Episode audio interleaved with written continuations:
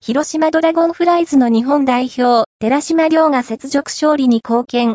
B リーグの広島ドラゴンフライズが、5日の大阪エベッサ戦に、4点差で勝利を収めた。4日の初戦は、B1 西地区のライバルに86対78で敗れたが、雪辱に成功。先週、初めて、日本代表としてコートに立った寺島亮が勝利に貢献した。